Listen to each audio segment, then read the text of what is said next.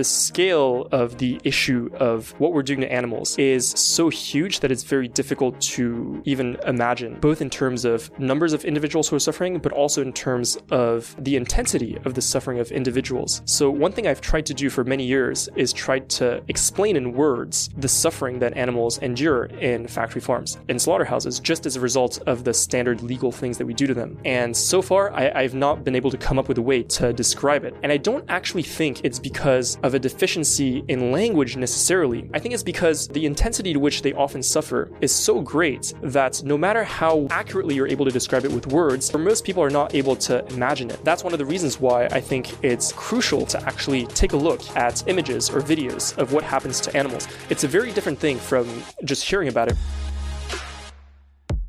What the hell is up, you guys? My name is Jamie Logan, and today I have a very special guest. My dear friend Ryuji Chua is joining us. Ryuji Chua is a filmmaker, activist, educator, and he is reaching people by the millions. And he is going to share with us how to be an effective activist, how to communicate this message in a way that's going to reach more people. He's going to talk about individuals, and also he's going to talk about wild animal suffering. Thank you so much for joining me today, Ryuji. Yeah, thanks for having me. Yeah, this is our second podcast together, you guys. So if you wanted to go back and watch the first episode, it's called Peace by Vegan. I'll link the episode title below where Ryuji talks a little bit about how he got into veganism, how he got into activism, and that really covers the beginnings for you. But in this episode, we're going to talk about what you're up to nowadays. So without further ado, why don't you just give us a little intro and who you are?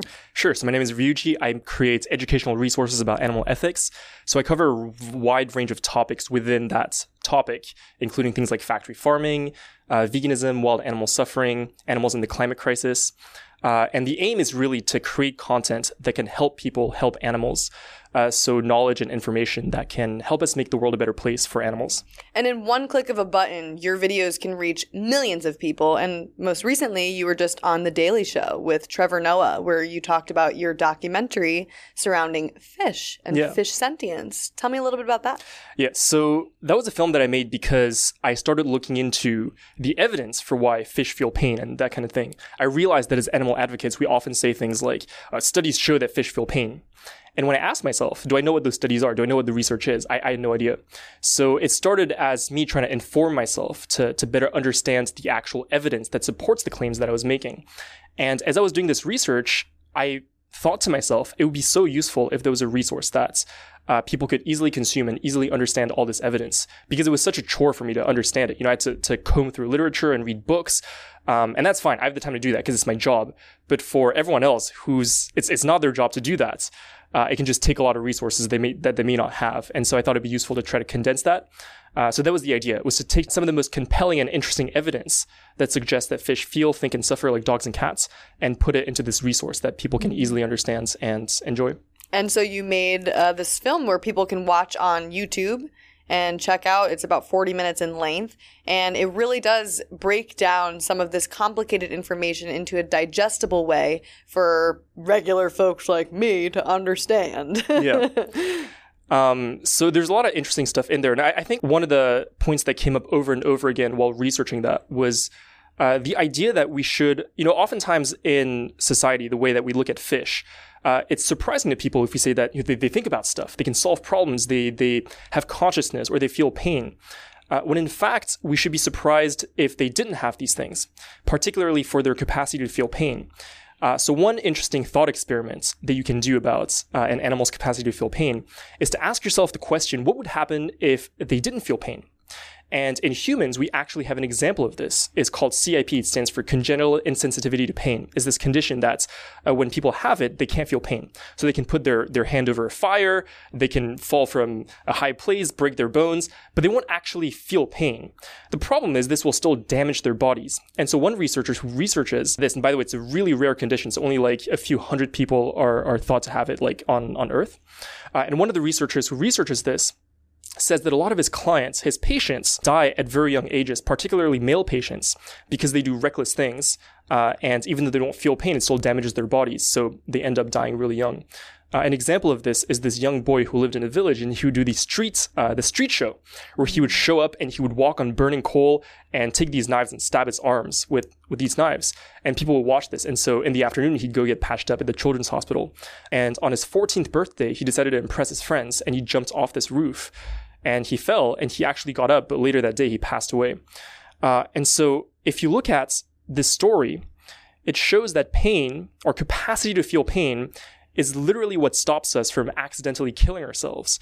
It's really useful to have this feedback from the world if you're an entity who actually moves around and interacts with the world. So, for example, if you're a plant, like you're a tree, uh, and someone is hitting you, it doesn't really help you that much to feel that uh, someone is hitting you, that you feel that as suffering because what are you going to do? You can't run away. But if you're an entity like us, like fish, like a dog, like a deer, and someone is hitting you, it's really useful to have that feedback because now you can do something about it. You can fight back, you can run away. And so you see that pain is actually something that gives us this huge evolutionary advantage to survive. Uh, and fish, as it turns out, have been swimming in the ocean for hundreds of millions of years before humans even existed. So the idea that they were able to survive this whole time without the capacity to feel pain in a very complex environment like the ocean is very unbelievable and actually much more unbelievable than the idea that they wouldn't feel pain. Uh, and so this is the same thing with pain, but it's also the same thing with uh, intelligence. Where intelligence, again, like the ability to solve problems, to interact with your environment, uh, and to to make decisions, is very useful if you're like moving around in a very complex environment like the ocean. Uh, and so the fact that you know thinking that they were able to survive and are still able to survive in this uh, environment without thinking uh, is much more unbelievable than the idea that well they're probably not thinking and they're probably moving off just off of instinct. Well, I think the reason that we place these concepts on fish that they can't feel pain or that they're un- they're not intelligent is because it's what allows us to do w- what we do to them. Sure. If we actually thought of fish as as sentient as they are, I don't think it would be so easy to take them out of the waters, to throw them in ice buckets, to let them suffocate on the decks, to skin them and cut them up alive sometimes. Like, we would not be able to do that to them if we actually recognized how they're not that much different than us. It would be the same as uh, for a lot of farm animals, where if we recognize that different farm animals, whether they be fish or cows or chickens or pigs, if we learn to see them the way that we already see cats and dogs, or with cats and dogs, we recognize that they're individuals, that they think, that they suffer, that they're actually different. You know, they have different personalities. Uh, you might know different cats, and some cats might be very shy, some might be very outgoing, some might like eating seaweed or blueberries or whatever. Uh, and this is obvious for us with dogs and cats. And the fact that we spend a lot of time with them, or a lot of us spend a lot of time with them, allows us to see them in this way where if we see them suffer, if we even think about them suffering, it really breaks our hearts and is something that we wouldn't be able to do. Uh, but if we are able to actually learn how to see all these other animals in the same way, um, it would be incredibly helpful to them. And, and to your point, I think it would be much harder for us to uh, to, to, rationalize in our minds what we're doing to them. And it's almost so much so that when we see a dog or a cat suffering, if we see a even rabbit on the side of the road or we see one of these animals suffering where we can help, we will do anything and everything we can to go help them. But a deer, for example, if we see roadkill of a deer on the side of the road, it, it, it hits us differently than if we saw a dog killed on the side of the road. Yeah. Why do you think that is? And, and why should we care about different wild animals, even if it's something that we didn't cause their suffering? Yeah, exactly. So I think with deer, uh, I mean, so, so deer, like a lot of people still feel a lot of empathy for deer, I think. Probably not as dogs, because uh, dogs and cats are just at the, at the, very top, just underneath humans. But the idea behind, so there's this field or the, this emerging topic within animal ethics, which is wild animal suffering. And I think this is a very important topic for animal advocates to pay attention to. Now, to get to wild animal suffering, we first have to think about why do we care about animals in the first place? Um, so, you know, we can think about why do we care about a dog or why do we care about a chicken suffering in a factory farm as animal advocates? Uh, and the reason that we care about chickens, for example, or that we as animal advocates say that we should care about chickens is because of that chicken's experience. So, regardless of whether you or I or anyone else likes chickens or cares about chickens or looks at a chicken and thinks that their chicken is suffering, if the chicken is suffering, that suffering is real to the chicken and it matters to that chicken. That's why we should help them. If we are suffering, say if I'm suffering, if I'm sick, if I'm injured, uh, and I'm in the street, I, I collapse or whatever, uh, then I would want someone to help me. And that's why people should help me. And that's why when others are also suffering, we should help them if we can. Uh, so that's the reason that we care about chickens. Even if there's nothing in it for us, you're saying. Well, so yeah. if you're hurt and you're on the side of the road, let's say I didn't know you and I just saw you, I would want to help you just because I know that your suffering matters to you and that you are experiencing an unpleasant feeling. And that is why I would want to help you. Yeah, exactly. So, so the fact that, for example, if you see someone suffering and you don't feel empathy or you don't feel this this emotional urge to help them, uh, I don't think should excuse you from helping them. Uh, because it doesn't really matter that you don't feel empathy. What matters is that that person is suffering. So if you can help them, then then, then, then you should. And you should get evaluated.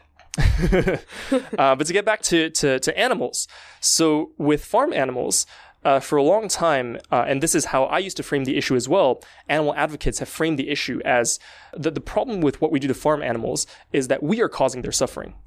Uh, and the thing about us causing their suffering is that that is not the problem, but rather the fact that we are causing their suffering just makes it so there's an easy solution. But really, the fact that we're causing their suffering is not relevant to how much we should care. So, for example, if a dog is suffering in your apartment because they're sick, even though you didn't cause their suffering, you should still help them. And I think that it would be very difficult for someone to make the case. For example, they have this sick dog at home, and you're like, Did you take them to the vet? And they're like, No. You're like, Why? They're like, Well, I didn't cause their suffering. So why am I in the position to have to help alleviate their suffering. To that dog, it doesn't matter whether they're suffering because you hit them or because of this virus or, or whatever. Like it, it doesn't matter to them. Uh, and to any individual who's suffering, the cause of their suffering doesn't change their experience. So whether you're a chicken in a factory farm, a dog in this two bedroom apartment, a deer in a forest, or any other animal in any other situation, if you're suffering, your suffering matters to you, which is why it should matter to us. Now, the thing with wild animals is that we often have this image of nature that's very beautiful. So I grew up watching nature documentaries, many of us did. And nature documentaries often portray nature as this perfect place where everything is in balance uh, and everything is beautiful. And, and perfect is really the, the word that's, that comes to mind when I picture about, when I think about how uh, I learned how to see nature. But when you look at nature from the perspective of those who are actually living in it, uh, it's often not as beautiful as we make it out to be.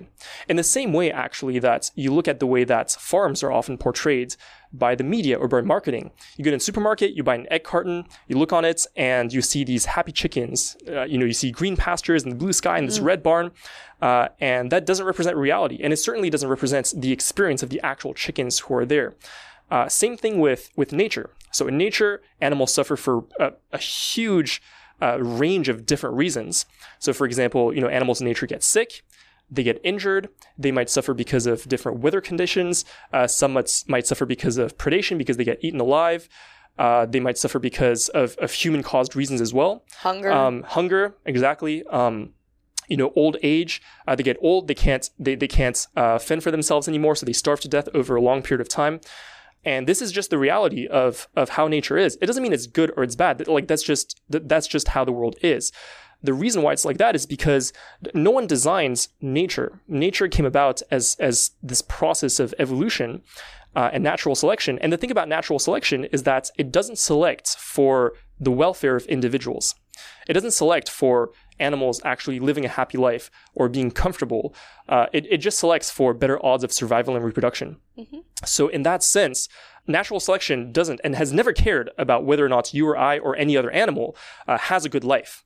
Uh, and so, as it turns out, many animals actually have pretty bad lives and, and, and suffer at least a lot more than we intuitively tend to think. And that being the case, that is the reason that uh, you know I think that we should pay attention to this issue. Uh, and unlike farm animal suffering, so earlier we talked about how in the case of farm animal suffering, uh, we are causing their suffering. So actually solving the problem is, is fairly straightforward in a way. I mean, it's difficult in the sense that it's difficult to technically achieve it, but to think of the solution is quite simple. We just stop we're hurting them, we stop hurting them. Mm-hmm. With wild animals, they're suffering because of these things that are completely outside of our control that we don't understand very well. So it's very difficult to actually come up with solutions. However, despite the fact that uh, we we have made very little progress on the front of finding solutions, it's a problem as because it's a problem for the animals who are actually experiencing that suffering. What would you say to somebody that says a solution to that wild animal suffering is hunting? Again, I, I think that for any issue relating to doing anything to animals, we should think about it from the animal's perspective. Uh, and so, from the animal's perspective, is it a good solution to be hunted? Uh, no, clearly not. Is it possible that in some scenarios, if you're killed by being hunted as, as opposed to say being eaten alive, it would be a be- better death for you. Maybe, but it doesn't mean that it's good. It doesn't mean that it's desirable either way. And so hunting, also the thing with hunting is that uh, people will often portray hunting as a means to control uh, a species. So the population of a species is getting out of hand. That's why we have to hunt. Uh, and there's a very important distinction to make, which is that caring about a species is a very different thing from caring about the welfare of actual individuals. So, a really good example to understand this is to think about our conversations around the climate crisis, for example. So, when we talk about the climate crisis, when it comes to humans, we understand that the problem is that the climate crisis is going to cause suffering to actual individuals, whether it's our children in the future or people on the other side of the planet. You know, we understand that the problem with climate change is that if we don't do something about it, now all of a sudden we're going to have grandchildren who are going to have a very hard time actually surviving. Or there's a farmer on the other side of the planet who can't support themselves because of droughts. Or there are people who live near coasts and their, their homes are literally getting flooded. And this is causing these individuals suffering. And we understand that this is the problem. However, when it comes to animals, we don't often talk about it in terms of how it's affecting individuals. So when we think about it as as individuals in society, we often do think about those individuals. So for example, if I tell you, you know, picture the effect that the climate crisis has on animals. Most people would picture something like a polar bear starving uh, on this glacier in the Arctic, or they would picture a koala burning alive in a, in, in a bushfire, or they picture something like you know, a, like a turtle with a plastic straw stuck in his nose or something like that. And our urge is we want to help those individuals. We actually want to make sure that the polar bear is not starving, that the koala is not burning alive, and that turtles don't ha- don't get these straws stuck in their noses. Uh, that being said, when you read headlines and articles or whatever about the climate crisis in animals, the terms that are often used to, to portray the problem is terms like species, biodiversity, and ecosystems.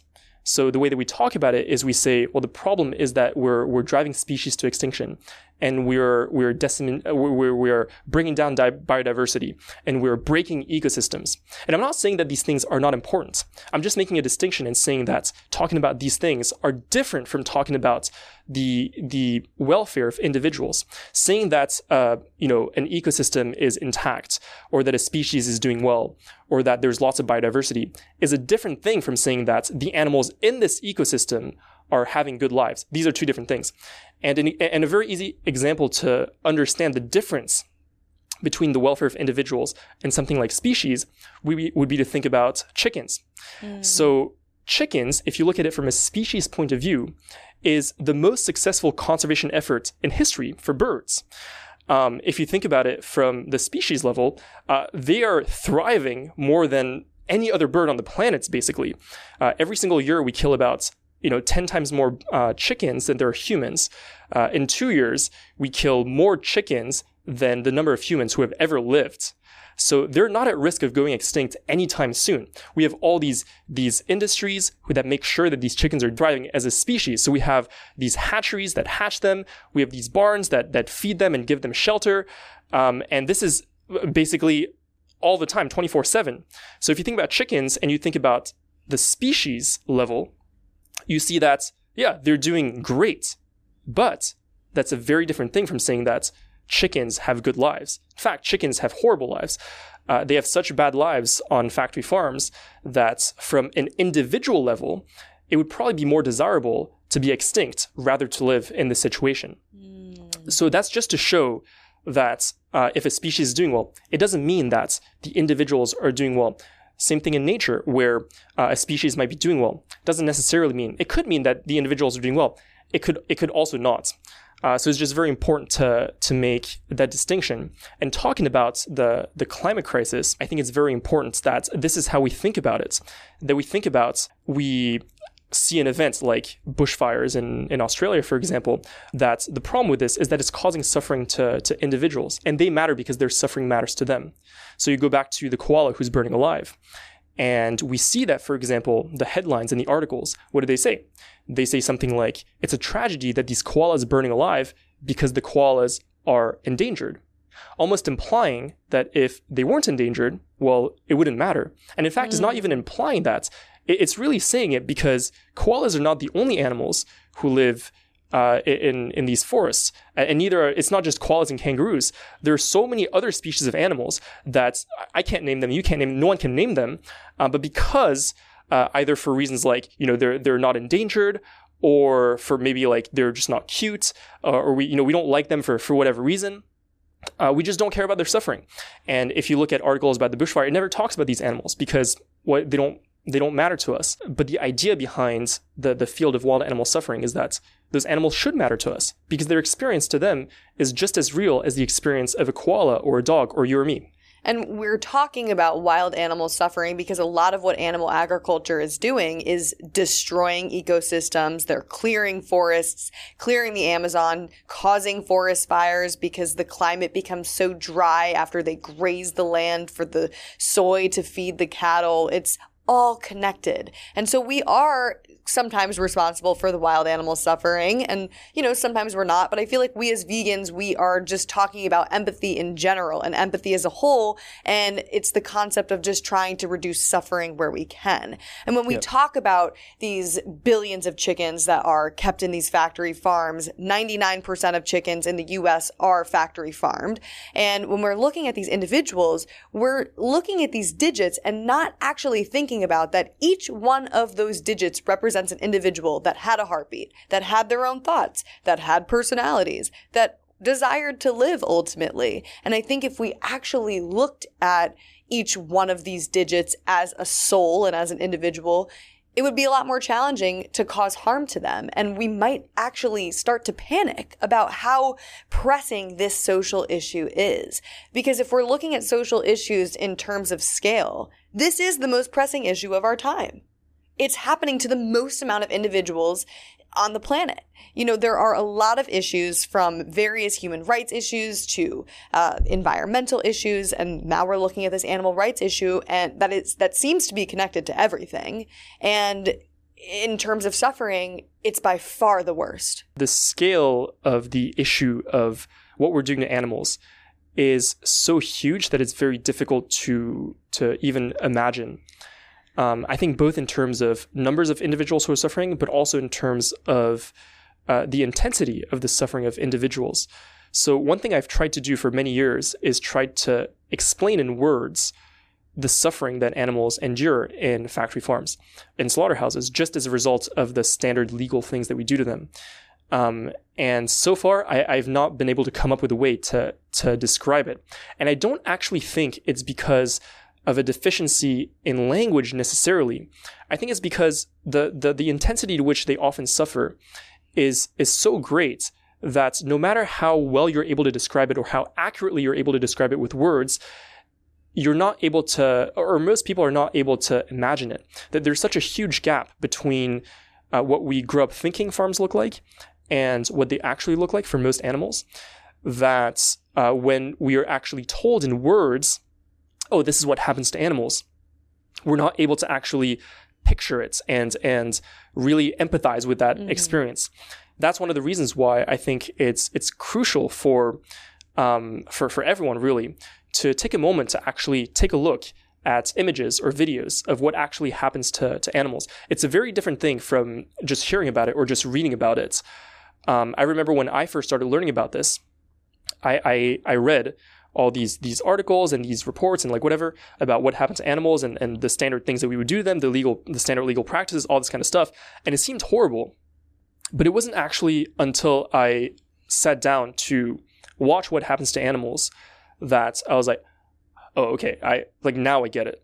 Mm. Um, because no matter how much I would read about it, it it, it would never match um, the, the, the intensity of suffering that uh, you you can actually at least try to empathize with if you see it more firsthand. Mm-hmm. And I think our brains do this to protect us. Our brains don't want us to actually see all of this suffering. And that's why you see a lot of people that are like, I just can't watch that. I can't look at it. I can't do it. And it's because we know that if we actually watched it, it's going to be painful and it's going to hurt. And for me, I think that's what made the the most of the difference was I allowed myself to go through that, to feel that pain, to recognize that all the years that I was consuming these products and paying for these products that I was wrong. And I allowed myself to do that and it was a painful process, but I also recognized that we have to put aside our own discomfort for the animals. Nothing compares to what they're going through. You might be watching this 3-minute clip or let's say you're watching a documentary like Earthlings or Dominions, that's just a little portion of your life and of time that you're sitting and actually watching this. This is representative of an, an animal's entire existence, entire life. It's like have some decency, sit down and watch it. Yeah, so I mean, it's, it's like it's, it's obviously important for people also to take care of themselves. Obviously, like this, we're not saying like go destroy yourself, but however, um, people will often shy away from confronting evidence that might suggest that they're wrong about something or that they might be causing harm. Um, however, I think that it would just be helpful, uh, or in general, I find it more helpful to have this mindset where you confront the things that you're wrong about, uh, because that's how you make things better. Uh, you know, the goal of, or one of the goals of, of going through life shouldn't be to, to be comfortable and to feel okay with how things are, but to make things better making things better is always better than the alternative, which is not making things better. Uh, and so if we have the opportunity to to confront some information or some evidence that suggests we are wrong about something, uh, or or even more urgently that that suggests that we might be causing a huge amount of suffering that we previously didn't know about, um, then I think that we should embrace these kinds of opportunities um, because that like that is how we make things better. That is how progress happens. Progress happens by confronting those things that are those difficult truths. Uh, you know, the, the problem with, with difficult truths is that they don't disappear if you look away. They still happen. So with animals, whether or not we choose to confront their suffering, they're still suffering. It doesn't just not happen because we choose to look away uh, and choose to not confront it. Um, and my my question is always if you have the opportunity to to to absorb information or look at something, uh, and it will help you make the world a better place, then why wouldn't you want to do that? Absolutely. I think that that's so beautifully said. And yeah, just to clarify, I'm not saying to, you know, torture yourself over this, but I am saying that especially if you are eating animals and their secretions and you are contributing to this problem, you should watch where your food is coming from and you should understand the implications of those actions for sure. And if you're vegan and you've seen this footage, thank you. Thank you so much for watching that because I think that, you know, you are making an effort to make the world a better place. But now take that that footage and and use it to motivate you to get active and to speak up on these issues if we go back to our previous episode, which we podcasted in the beginning, Ryuji mm-hmm. talks a lot about how he got into activism and also how he's evolved as an activist and educator. And so, why don't we just talk a little bit about effective tactics for activism and what you're up to nowadays? Sure. Uh, so, first of all, there are many different forms of activism from education to political campaigns to pressure campaigns on, on specific companies. Um, so there's all sorts of things, you know, direct action. There's all sorts of things that we can individually do to, uh, well, help the world and, and help animals in this specific case. For each person, I think it's crucial that you become aware of the different ways in which you can help animals and then find something that's a good personal fit for you. So when I first wanted to help animals, I actually remember asking myself, what, what is the most effective thing I could do to help animals? Out of all these different choices, what is the thing that's going to move the needle the most? And how can I do that? And I would I would go around these these these animal advocacy conferences, uh, and these people who've been in the movement for far longer than I have, and I would ask them this question: like, what should I do? Like, how do I be effective? Uh, and one thing that they told me that I wish I'd taken to heart more like like sooner is the importance of a good personal fit. So personal fit just means that whatever you choose to do, it has to be something that uh, you enjoy to a certain degree, but uh, maybe more importantly, that you can actually do well. Um, so if there if there are two choices, you can be a community organizer, or say like me, you do something related to education. Which one are you going to be able to do better? For me, I know that uh, with community organizing, I would do that at probably a two out of ten. I, I can't even organize a dinner with my friends, so I'm, I'm hopeless. Uh, but with education, I, am obsessed with trying to figure out how to explain things in a clear and engaging way. It's what I spend all my time just thinking about. Uh, and, and so for me, that's a much better personal fit. So th- that's the first thing that I think is important to address for, for anyone looking to get involved in, and help animals. Try to find something that's a good personal fit for you. Now, one thing I can talk about more in depth is uh, education specifically. Uh, because that's what I do. If you ask me how to do an effective open rescue, I have no idea because I, I have some idea, but I, really I have no idea. Uh, but in terms of education, um, over the past few years, I've learned a lot about how we can, um, at, at, least to my understanding, be more effective um, as advocates.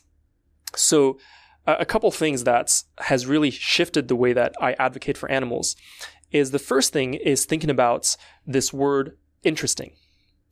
So, as advocates and activists, we often want to th- talk about things because we find them important. Uh, that, that's why we become activists in the first place. We, we find this issue in the world that we connect to for whatever reason, and we're like, this is an incredibly important thing. You, you know, you expressed the sentiment earlier that we find this thing so urgent and important that we want to do something about it and we want to solve it. The problem is, as an educator, when you, especially when you do larger scale education, say content on social media, or you're a speaker or, or something along those lines, or you do a podcast, people listen to things not because they're important, but because they're interesting.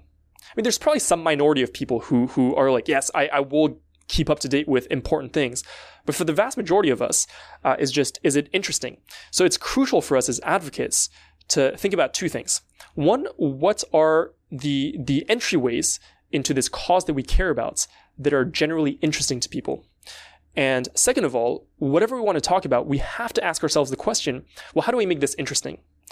And this word interesting can mean different things, but essentially the way that uh, is it's useful to think about is to think about first who are the people you're trying to reach, because you can't reach everyone. If you try to please everyone, you're, you're going to please no one and, and you're going to do nothing. So you want to pick this demographic of people. So for example, for me, I, I assume good faith on, on the part of the people who are listening to me.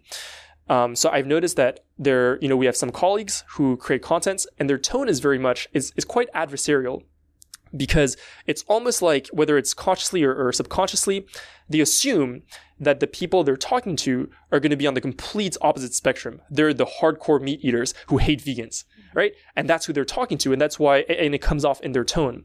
However, for me, uh, I go the complete opposite where I choose to talk to people who are already open minded, who want to make the world a better place. And I assume that they're going to take what, what I say with, with good faith. Uh, and so that changes the way that I express myself. But in any case, the question so I, that I ask myself is given that these are the people I want to reach, how do I make what I want to say interesting to them? Um, and interesting in, in, in, a lot of situations simply means uh, another word for it that you can use is the word relevant. So how is this relevant to you as a person? Um, you know, so for example, um, the reason that a, lot of what we're talking about might be relevant to someone listening right now is because they have the, this desire to help animals, right? You're listening to this, you want to make the world a better place for animals, and you're like, this might actually help me make the, the, the world a better place for animals. So hopefully, uh, or maybe some of the things we talked about, like this, you know, this perspective of, of caring about animals as individuals in all contexts, even if it's like the effects of the climate crisis or, or thinking more about the suffering of wild animals or, or, or like whatever. Um, hopefully this is all stuff that is relevant to you and you find it interesting because now you can take it into account in fulfilling your personal goal of, of wanting to help animals. Um, so this is a very key thing to, to think about because I used to only think about, well, what's important? What, what, what do I want to say? But that's very selfish. And as an educator, uh, you're not here to be selfish. You're here, you're here to be selfless, to, to help other people understand the world better uh, and to think more rationally about the world. Uh, and so that being the case, um, it's first very important that we think about, you know, how, how do we make what we're saying interesting? I think that is such a great point, and I kind of want to break down yep. how exactly what you said is what I did. Hmm. when I started this Yep. podcast and when I started my activism. So back in 2018, I went vegan. I was disturbed by the footage that I saw. I knew I wanted to speak up and do something about it, but I didn't know how. And so at first, I started going to Anonymous for the Voiceless Cubes, which are basically places where we just hold TV screens that show standard practices of the animal agriculture footage. We have conversations with passerbyers, and this kind of just got me comfortable speaking up on the issue and just understanding how to communicate some of these complex topics to others. And also, along with that, I watched Earthling Ed's videos, Humane Hancock. I even watched some of your outreach videos and really understood how to answer some of these questions about protein or about the deserted island you know as uh, the questions and excuses that you get from from the public so after that i started getting into disruptions and going to different demos and i found myself in a really angry state i think there's a state of veganism that of, oftentimes we we The five stages of veganism. ah, yes, exactly. You feel hopeless and then you're angry and then you're just confused and lost. And then hopefully you get back into it and you want to problem Yeah. solve. But I found myself super angry and that wasn't me. That wasn't who I was and that wasn't who I could sustain in the long run. So fast forward a few years later, I was working for a film company. I studied journalism, media, and film in school, and so I had this background in editing and also filmmaking. And my boss at the time, Jordan from Cave Light, filmed one of my outreach conversations at one of these cubes, and we were watching the footage over, and we're going, "There's." Something interesting here. Mm-hmm. There's something different here. Yeah. And I think honestly, it's just because I'm a wackadoodle, and I think it's just pe- I was kind of making fun of myself in the process while getting the message out there. And so then I realized, oh my God, this is something that I can sustain and something I enjoy doing, and something that is getting the message out there in my own unique way, as opposed to trying to be somebody that I'm not. that, that's actually a really important point that you make because what I found a, a lot of people do when they get into, th- th- you know, this is a very small corner of the world, right? Uh, but let's talk about this very small corner of the world, which is like animal advocacy. And and what I found is that people who generally get into educational animal advocacy, what they do is they'll look at the established figures who are already doing the same thing, and they'll take their phrasing, their messaging, their arguments, and then just repeat them. Uh, and, and it's almost like they treat the, the words of these these public figures who are already established as as gospel. Like what they're saying is, is basically like the words in the Bible or something like that. And that that can be good to, to like get started because you start learning things.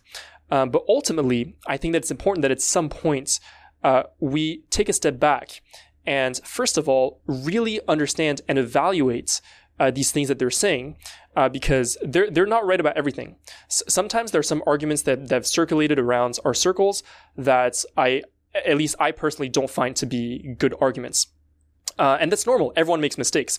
I make mistakes. You make mistakes. Like I, I for sure said stuff that's wrong in the past. So it's it's not knocking anyone, but it's just to say that we have to be critical of what they're saying, and then uh, I I think it, it would be very helpful if we all introspected and think about how, like how do I actually think about this issue, and we try to express it in a way that's authentic to us. Uh, because that's how we can reach uh, like a larger number of people. So a lot of my messaging has strayed quite a bit from the messaging from the traditional like animal rights messaging. Well, in, in some ways yes, in some ways no. It, it might be like not noticeable to um, like people who are if you're just like recreationally like listening to it or whatever. Um, but to me, there was a point where I specifically sat down and I was like, first of all, let, let me just understand this topic a lot better than I did before. Let me not just take uh, the words of other advocates, but let me do stuff like, you know, look at the evidence. Like all, all these advocates, they're saying, well, fish feel pain. Uh, studies show that, you know, that's, that's the case. And I realized that, well, well, I'm repeating this, but I don't actually know. So I have to learn all this, learn to understand uh, the philosophy. The way that I think about it is that I want to be very philosophically and scientifically rigorous. Um, and that's something that you can only do for yourself. Because as educators, when, when I speak, when, when someone else speaks, we're, we're only going to give you the cliff notes. Uh, so you're not going to be able to, to get the depth of understanding just from listening to what we have to say. That's something you have to cultivate for yourself. And then it's just important to translate what you learn and to, to express it in a way that's authentic to you. And you might have some, some new ideas that, that come out of that. So for example, one thing that I've personally always felt that and I'm sure a lot of people uh, in our in our community relate to this, but I haven't heard it said publicly that much. Is the idea that when when some people think about becoming vegan, they think about it as this thing that they're going to hate. They're like, this is a disruption on who I am. It's like an attack on on on them as a person. Uh, it's like this is not just who I am. Like I I eat burgers, I eat pizzas. Like th- like this is just me. So going vegan would completely change who I am. However, in the way that I've experienced it, and in the way that I think many of us experience it, it's an experience that that feels like we are actually returning to a more authentic version of ourselves. Why? Because it, it's what aligns most closely with our core values. So you think about how you are as a kid. For me, I was the kind of kid who I, I loved animals. Uh, I would be fascinated by them. I would always want to spend time with them. Uh, I want to learn more about them. Uh, you know, I had these dreams of, of becoming this zookeeper and this dolphin trainer and this National Geographic photographer. Um, now, of course, I'm completely against zoos and, and training dolphins and whatever. Uh, but the point is, that's what I wanted to do. You know, I wanted to be a vet, all that. Um, and so actually being vegan, although I did spend my whole life eating meat and, and dairy and eggs, I, I come from France. So, you know, we had the best cheese in the world. I, I, I ate eggs for breakfast every single day, uh, meat for lunch and dinner, pr- pretty much like actually every day of my life, pretty much. I even made fun of vegetarians. Uh, so on one layer, I would have thought that, well, if I give all this up, I'm basically completely changing who I am. But on a deeper level, on a values level, it's it's aligned so much closer to, to who I see myself to be. Because I always thought like I'm a compassionate guy, like I want to make things better. I like I don't want animals to suffer. Um, and my entire life I would have seen a dog suffer. It would have it would have broken my heart and I would have wanted to help that dog. Um, but then the question is, well, if I would help a dog who's suffering, why wouldn't I help any other animal who's mm. suffering? And when I allowed myself to to almost admit to myself, yeah, this is this is who I am like I like I just I just care. I just you know I, I want to make things better. I want to make the world a better place for animals, um, and actually translated that into in, into a lifestyle change of becoming vegan. Now I feel a lot more aligned with with who I find myself to be. Um, the the point is that this is the kind of thing that I, I didn't hear like a lot of people really talk about before. Um, but when I think about my my own kind of story, my own journey, uh, it's it's a huge part of of what happens in my own head, in my own mind. Um, and so I'm sure that for for anyone listening or for you, uh, you know, like we all have things that are like that. That this is just how we think about the world. These are just thoughts that we have, feelings that we have. And I think it would be just very useful for us to introspect, to to find what those things are, and then express them and share them with the world. Because I'm sure a lot of people will relate and express them in a way that's your own voice. And one example of you doing that, we were just talking about this this morning, is you were looking at the numbers of how many animals have been killed. And this is information that had circled around the vegan community saying, oh, yep. it's 80 billion. Oh, it's 69 billion. Oh, it's 150 billion. How many animals is it? Like, it's the, the, there's so many different numbers. So you took it upon yourself and you actually did the math. So talk a little bit about how you found those numbers and what yeah, you found so, out. So uh, there are all these numbers floating around. Like for years, these numbers have been floating around. You know, like 56 billion, 60 billion, 70 billion. Uh, how, how, many animals do we kill as a planet every single year? Or like, uh, let, us put qualifiers to that. So like, how many land animals do we kill for food? So primarily meat, dairy, and eggs. Um, like how many do we kill every year on, on this planet? Uh, no one really knows because the planet is so huge. There's so many things happening that it's very difficult to track this. The, the organization that tracks this is the FAO. So it's a UN organization that, that the goal is basically to end world hunger. And so they track like all sorts of stuff. And they have this web page where you can look up their database on how on like their estimates of how many animals are killed for uh, for for meats, dairy, eggs, and all sorts of other stuff. And so when you see these estimates floating around uh, the animal advocacy community, that, that's pretty much where they come from every single time. You can always trace it back basically to this FAO database. And now a lot of the numbers that have been thrown around for years are, are quite outdated. And so what like what I've been doing like every year for the past like three years is I'll, I will go on this website and then basically look because what you do is you, you you select these parameters right? So and and you you can search FAO stats S T A T and and just like find it. So I encourage like everyone to just take a look at this for yourself. But basically, you can you select uh, like what do you want to see? You see you say like you want uh, data for uh, like whatever region. So you can do a specific country like France or Japan or whole world. So you click world. Uh, you can be like, uh, okay, I want the number in animals slaughtered. So the number of animals who are slaughtered for what products, for meat, uh, for milk and eggs. Just give me the total. Or you can even like have a list. So it gives you a breakdown of like, these are all the different animals who are, who are used for meat. And then you click uh, show results and it shows you this huge table with, with a bunch of numbers. So, so that's basically where the numbers come from recently, or I don't know how recently, but because they're always like one or two years uh, behind. It's, it's, a massive project to put these numbers together. Um, the new numbers for 2021 have have come out, and in 2021, if you look at the total of animals who are killed for milk, for eggs, and for meat, uh, according to this database, the total is something around 92 billion, uh, which is over 10 times the human global population. Um, so, yeah, it's it's I mean, oh, we've already touched upon this, but it's it's a massive, massive number. And it's only going up. I mean, why is that? If we feel that our videos and and the vegan movement is growing, our videos get, are getting out there, why, why or how is this number going up? What what do we do?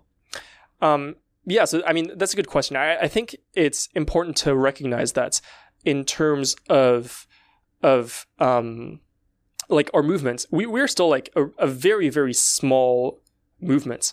And for example, the pace at which we are getting people to make different lifestyle choices or care about animals is for sure outpaced by the number of humans who are born. Um, so in that sense, like we're, like we're not quite keeping up. Like I think it's it's important to put into perspective that you know the the world is is massive, and if we had to take uh, all of us and and put us in an army and then you put everyone else in an army who is basically either actually against us or indifferent to the issue, uh, they would eclipse us. It, it, would kind of be like, you know, uh, like a thousand lions try to go against the sun or something like that. Uh, that, like that that is the the difference in in scale of of our of our you know of our resources like so so to speak uh, so it, it's not to say that what we're doing is useless but it's, it's to say that you know we, we have to recognize that that the world is just massive and so like even though we are we are trying our best, it doesn't mean that we're actually going to have an effect. In fact, like uh, you know, we we often like to portray things like new new like plant based products in the supermarkets as these big wins for us, uh, and and it's great to celebrate those things. I, I like those things too. Uh, however, it's very important to stay grounded and to look at these things, like these numbers, for example, to recognize, like, hey, you know, we're doing a lot of great work, that's for sure. But if you look at the reality for animals, it's not necessarily getting better. Now, this might not mean that what we're doing is is not working. Uh, it might just mean that imagine like you and me and, and all of us who are fighting for animals, we disappear from the planet. Maybe the number wouldn't be 92 billion, it would be 105. You know, who knows? So it's not to say that we, we don't have an effect, but yeah, it, it just goes to show that the, the scale of the issue is, is, is really massive. And, um, you know, what, what do we do about it? Well, you know, we're, we're trying a lot of different things. What's going to work? We're, we're, not quite sure, but uh, one thing's for sure is that well, we have to keep trying. And I think when you look at in terms of many different social justice issues at the time when you're immersed in this activism, it's you're not always liked and it's really hard to sometimes see the bigger picture, but you have to set those achievable goals. And whether that's seeing, you know, some of these numbers decrease or whether that's seeing a designer drop fur, you know, we have to set these achievable goals because that's what gives us hope. Yeah. And that is what keeps sure. us fighting because we, we see the impact that we're having. Now, whether we see the end to animal agriculture in our lifetime or in, you know, 500 to 1,000 years from now when we're long gone, it is going to happen because the planet just can't sustain the current system anymore. And we're seeing new plant based innovation and technologies like cultured meat and also just delicious plant-based products like Beyond Meat, Impossible Meat that give you that same taste satisfaction, that fill you up, that these are now big players in our supermarkets. You really can't go into a supermarket anymore, at least national big ones like a Walmart or, you know, even Target has these products. Um, and you can't go into these supermarkets anymore and not find at least one vegan option. You're always going to find, you know, rice, beans, and hopefully a few veggies, you know. So uh, we we are seeing a, a, difference, but it just feels so so slow. yeah, no, we're we're definitely seeing a difference, and the the world has definitely changed. Even just like the past few years, uh, where I mean, it, has been shocking to like even me, like going to some places where you just wouldn't expect um, there to be options, like you know, like plant based options, um, and th- they're much more prevalent. Um, so from from many different fronts, from a, a food tech perspective, from a culture perspective, um, I, I, think there are many different fronts on which we are making progress, or for, from even from a, legal perspective, where fur is getting outlawed in many places uh, and stuff like that. We we are definitely um, making progress, and I think it's important that we we stay optimistic in the sense that you know mm-hmm. we we uh, like allow ourselves to like look at our victories and see what is going well so that we can keep doing this because otherwise I, I think that's one of the reasons that's you know one of the things that i think will give your advocacy longevity is to actually see or to feel the difference that you're making. I think it's very difficult to keep doing something day in and day out and feel like you're not doing anything. Um, and I, have known many people who have started um, animal advocacy around the same time as me, who have since uh, kind of like dropped out. Mm. And you you know that that's fine. Like like live your life. Like it's not you know you, you can do whatever you want. Um, but I think that one of the reasons why so many people drop out is because they do things and they don't actually feel like what they're doing is making a difference. And to me, like I can completely see how if you yeah, if you feel like you're not making a difference, then like why would you work so hard and, and put yourself through all, all this trauma and these difficult situations that are, are mentally taxing and, and sometimes physically taxing? Um, and what I've seen is that all the people who have longevity, who stay uh, in in in the movement for a long time uh, are people who are actually able to to look at their work and, and honestly see, yeah, I think that what I did um, like like made a difference. Um, so so going back to what we said earlier, that's one of the reasons why finding something like personal fit is is so important. Uh, because if you find something that you're a good fit for because you like it and you're able to do it well, then most likely it's actually going to make a difference. And so you're actually going to see that and be able to, to sustain what you're doing for a long period of time. I really love the quote and the idea that animal rescuers, for example, let's just say you rescue one animal in your entire life. For that one animal, you made a world of a difference. Yeah. You know, we might not be able to save all of them, but for that one animal, you changed their life. And so, even if it's the little things that you're able to do, as Ryuji said, finding that personal fit, you could go into fostering animals, you can go into rescues, you can go into legislation, public speaking, social media. There's some really fun TikTok trends that, you know, you could dance around on the screen to music and talk about animal rights. I mean, there's so many different routes and outlets to take. And I think every single decision that you make and every single action that you take is effective and, and reaches someone. Know that your voice is more powerful than you think it is. You know, ab- absolutely. I think I think it's very important to, to to remember that that at the end of the day, this is why we do this. Is that um, you know, be behind all these all these numbers and and this philosophy and this this and that, that they're actually individuals, like these actual individual animals who who their lives matter to them, and that's why it should matter to us. Um, and so, anytime we're able to help animals, even if it's in like a, a small way, uh, like you know, you you go to like a shelter, you volunteer at a shelter, and you you help care for for cats. To those cats, like that, that just makes a big difference. And so, yeah, if, if, you know, for anyone who wants to help animals, I think it's, yeah, just important to, to remember that. Like, that's why we do it. Any little way that we can help, it makes a big difference for those individuals that we're helping. And so, in the last 10 minutes that we have, I want to talk a little bit about dating and just your life, what the hell you're doing here in New York, what it's like being my roommate for the month. Did you spit out your water? that, I didn't inhale good, it yet. I didn't drink it yet. That can't be um. a good sign, you guys. Just to give you guys a little context, I'm staying in Brooklyn watching my friend's cats for the month. And I called Ryuji up a few weeks ago and I was like, Do you want to come to New York for a month? Like, I have an extra bedroom here. And he was like, Yeah, I'll, I'll see you on the first or whatever. And I was like, Okay. And he actually came. And so, what have you been up to and what have you been doing here? I mean, not much, but my life is really not exciting in the sense that uh, I, I, have a very simple life. I, I, my, my whole kind of like philosophy on how I try to set up my life is I try to have like, you know, one or two projects going on at a time. And I, I basically work on them all day and, and that's basically my entire life. So I, I feel like I mean I like I'm, I'm not sure. Like uh, you know we've been living together. I'm like I, I, I get up I feel like I get to work and then I, I go to bed at some point. Like when he talked food. about a simple life this guy has three shirts okay? He owns three shirts and they all look the exact same. But they don't just look the same. They're actually the same model shirts. so I have like eight of them. Well no, it, it, and not only that, but I know his every single meal by and what time he eats them. So when we're talking, he starts the day off with a smoothie. He has his pasta with the Trader Joe's vegan sausage, and then you might do like a samosa, like a vegetable samosa, Yeah, something or, like that. or some type of like tofu protein thing Um, for dinner. Yeah, no, I, I'm just very like I'm just there's a lot of things about um the way that I live my life that I'm just I'm just not very picky about, like uh, like my clothes. Like I'm just like I, I wear the same clothes every day, so. Um, if you if you see me at an event, I, I'm I'm probably going to be dressed exactly the way I'm dressed right now. Uh, if you see me in my in my day to day life, I'm I'm always going to be wearing the, the same pants with like the same shirts with the same hoodie, like with the same shoes. Like it's it's always it's always the same thing. Uh, similarly, when I when I stay on my own, uh, I'm I'm pretty much going to you know eat like eat the same thing every day. Like I'm I'm very happy to have the same breakfast every day, the same lunch every day.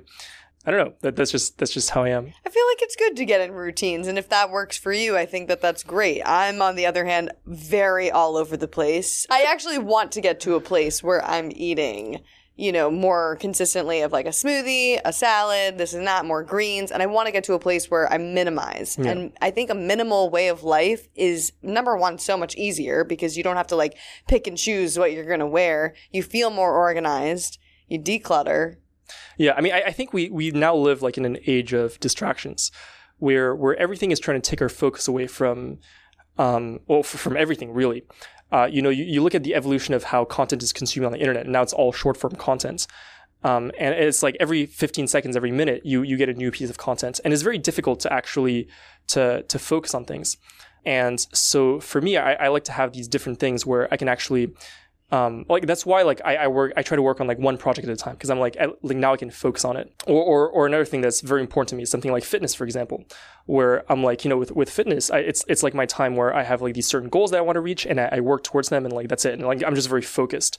I, I think that's a really important skill to have uh, actually because focus uh, is what enables us to think critically about the world and to understand actually what's what's going on and to come up with solutions to, to make things better. If you are in a state of mind where every 15, 20, 30 seconds you need like this new thing to stimulate you, uh, or you, you can't, you know, it, it's very hard for you to like sit down and, and read a book or a long article, um, we're, we're going to be in a very tough place because it's going to be very difficult for us to actually, like the world is a very complicated place.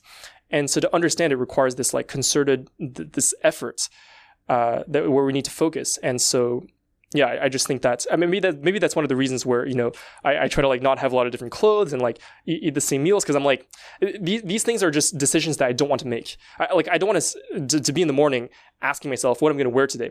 I want to ask myself like more more productive questions like you know how do, how do I write this part of my script or you know whatever I'm working on.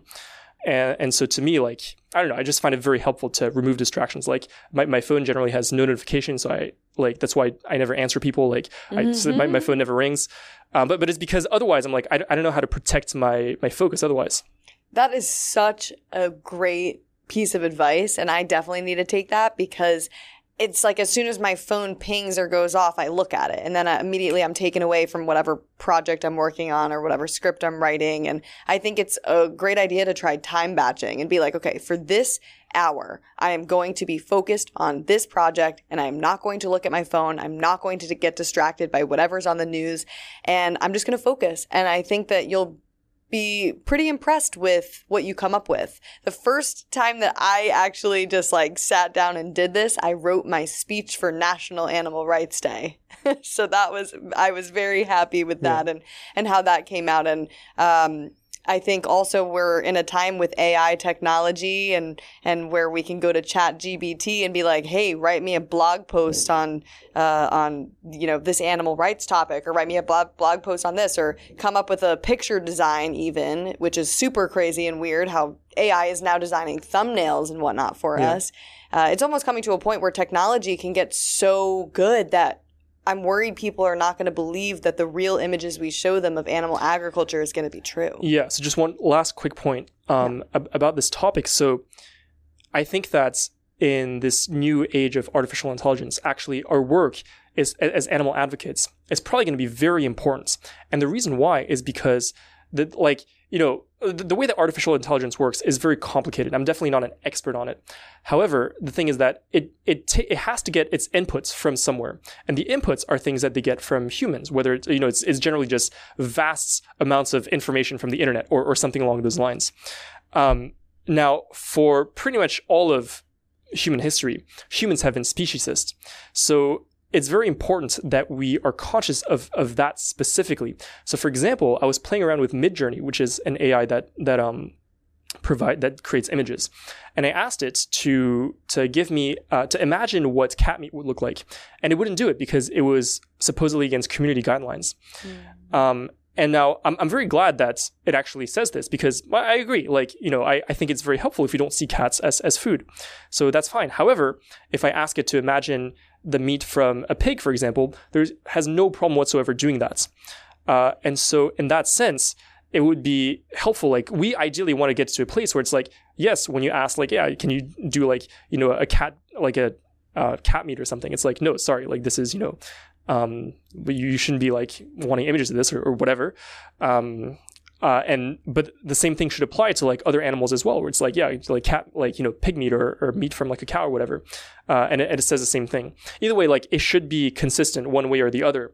Uh, and r- right now, at least, this is just one example that I found where it's uh, it's inconsistent, uh, and so that's something that we will particularly have to pay attention to moving forward.